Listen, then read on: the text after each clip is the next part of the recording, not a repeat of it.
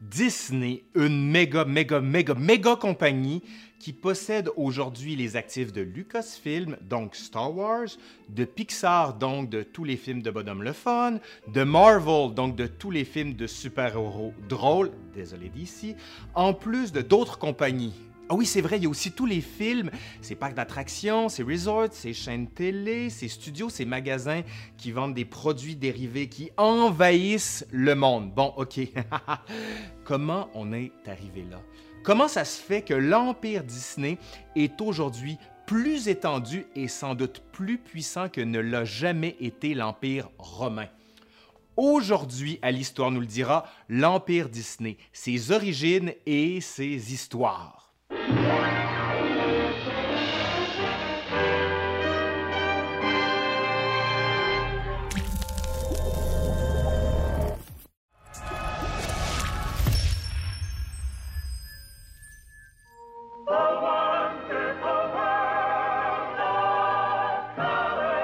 Au début du 20e siècle, alors que le cinéma commence à devenir un médium culturel de première importance, on assiste à une nouveauté avec Walt Disney.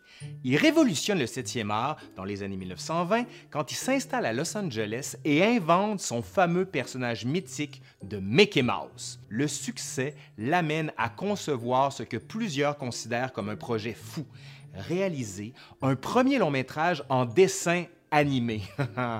Bon, l'entreprise est alors considérable. Faire un film, ça veut dire faire 24 images par seconde, soit près de 1 million de dessins pour la totalité du film, dont les décors, en près de 800 à réaliser.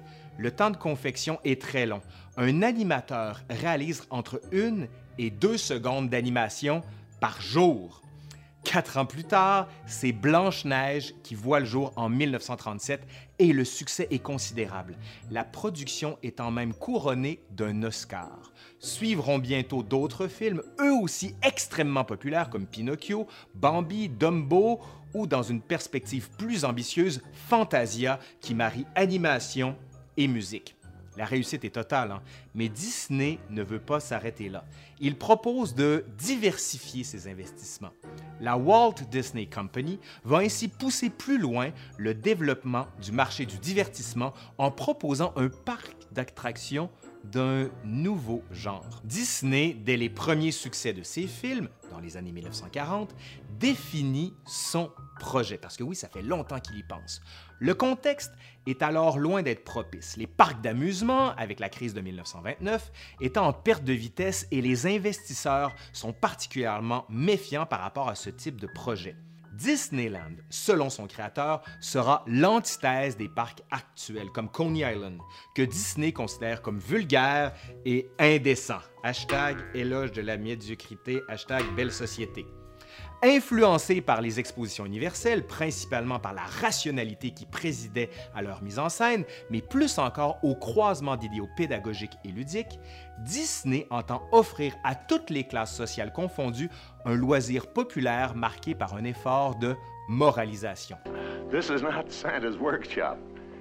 It's just one section of a creative world where new attractions for Disneyland are conceived. Avec des travaux estimés à près de 17 millions de dollars, le parc, situé à Anaheim en Californie, ouvre le 17 juillet 1955 et l'on peut voir des exposés scientifiques sur l'atome dans la section Tomorrowland ou encore l'histoire de l'Amérique dans la section Main Street. Le tout présenté de manière ludique et accessible. Ben oui, hein, parce qu'il faut que tout le monde comprenne.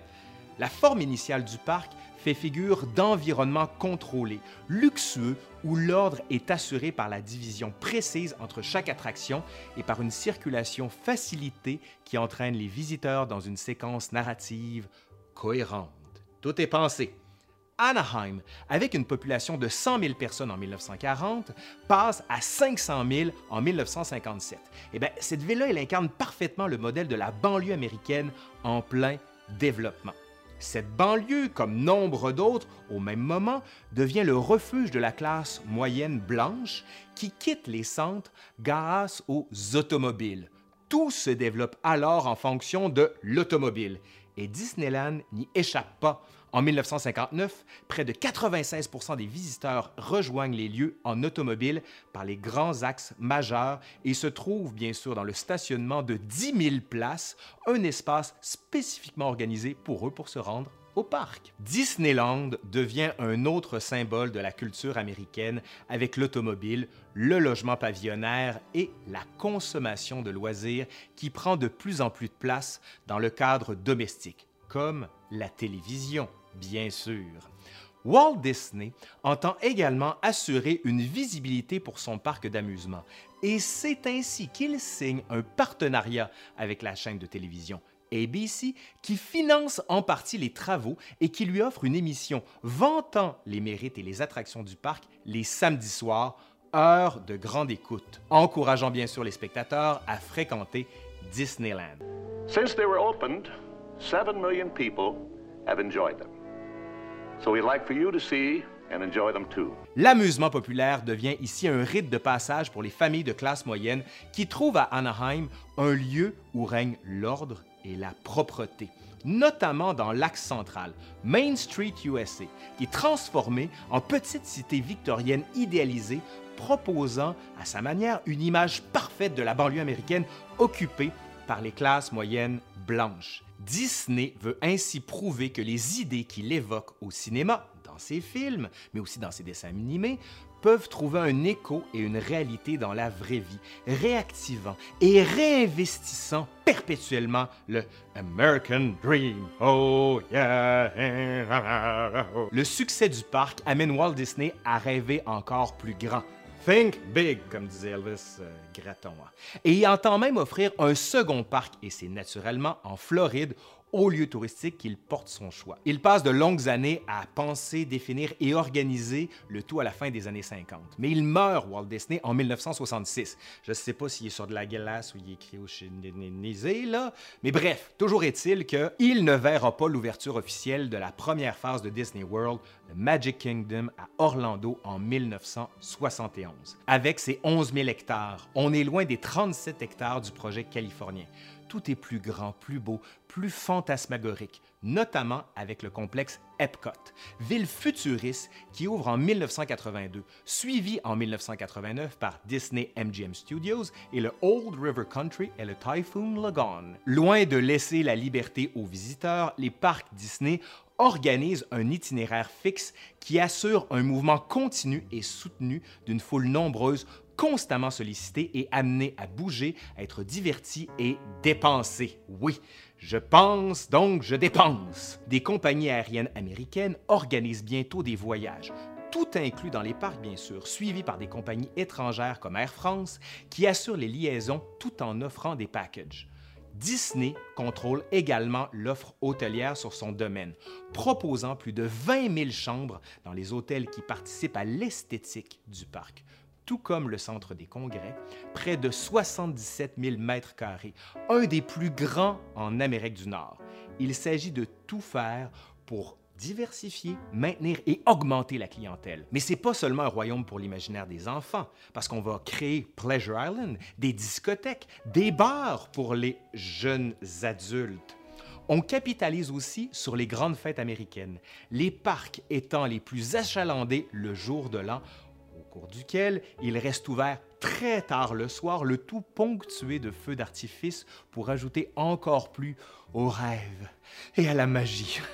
En 1995, on pousse même jusqu'à construire le Disney Fairy Tale Wedding Pavilion, où on peut faire organiser son mariage entièrement par les employés du parc, de la chapelle à la salle de réception. Mickey peut vous marier. Wow, ou dingo. En cette même année, en 1995, The Walt Disney Company lance sa Disney Cruise Line, rappelant la grande époque des croisières en paquebot qui a tant fait rêver l'aristocratie et la haute bourgeoisie au tournant des 19e et 20e siècles.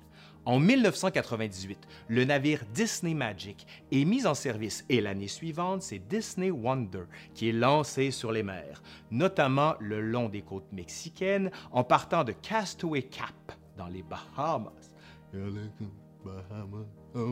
La diversification de ce qui est maintenant devenu une multinationale du divertissement s'étend ensuite au sport, Après le film Les Mighty Ducks, produit par Disney en 1992, on tâche de développer l'intérêt pour le hockey en Californie, intérêt déjà stimulé en 1988 par la venue de celui qu'on considère comme le meilleur joueur du moment, celui qui va aux Kings de Los Angeles, bien sûr, Wayne Gretzky!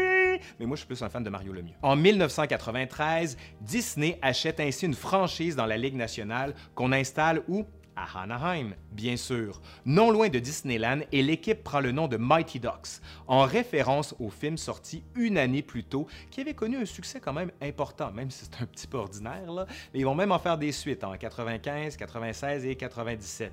Mais regardez-les pas, celles-là, OK? L'internationalisation amène ensuite la compagnie à ouvrir des parcs à l'extérieur du continent américain.